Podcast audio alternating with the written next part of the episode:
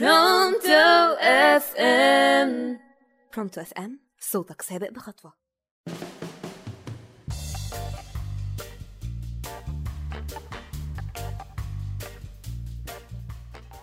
مساء الخير عليكم مستمعينا في كل مكان، انتوا بتسمعونا دلوقتي على برونتو اف ام. معاكم يارا خليفة وبرنامج قبل ما ننسى.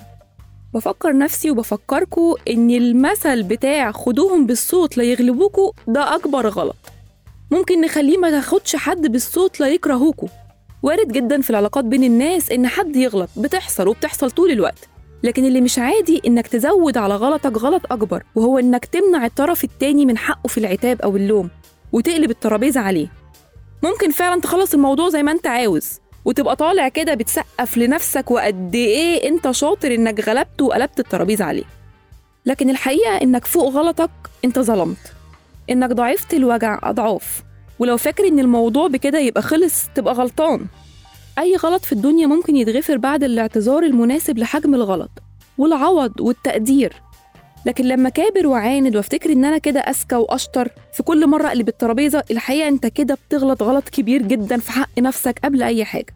النفس البشريه دي معقده جدا، بغض النظر عن الشخص ده قوي ولا ضعيف، كبير ولا صغير، ذكي ولا غبي، وان شاء الله حتى طفل. لما ما بيلاقيش اللي عايزه او اللي مستنيه، لما الامور ما بتمشيش في اطارها الطبيعي، بيفضل جواك حاجه مش مرتاحه، مش قادره تقبل الوضع ده على نفسها.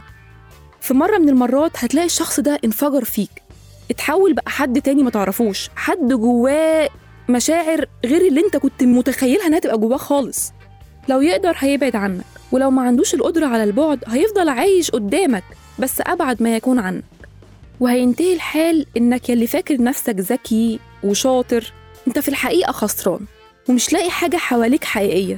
وساعتها لو انت بتتعامل بالاسلوب ده مع كتير من اللي حواليك، فانت ممكن ينتهي بيك الحال ان انت وحيد حتى لو وسط زحمه، وبكده تبقى انت برضو خسران. وصلنا لاخر الحلقه، كنت مبسوطه ان انا معاكم واشوفكم على خير في مواسم جايه.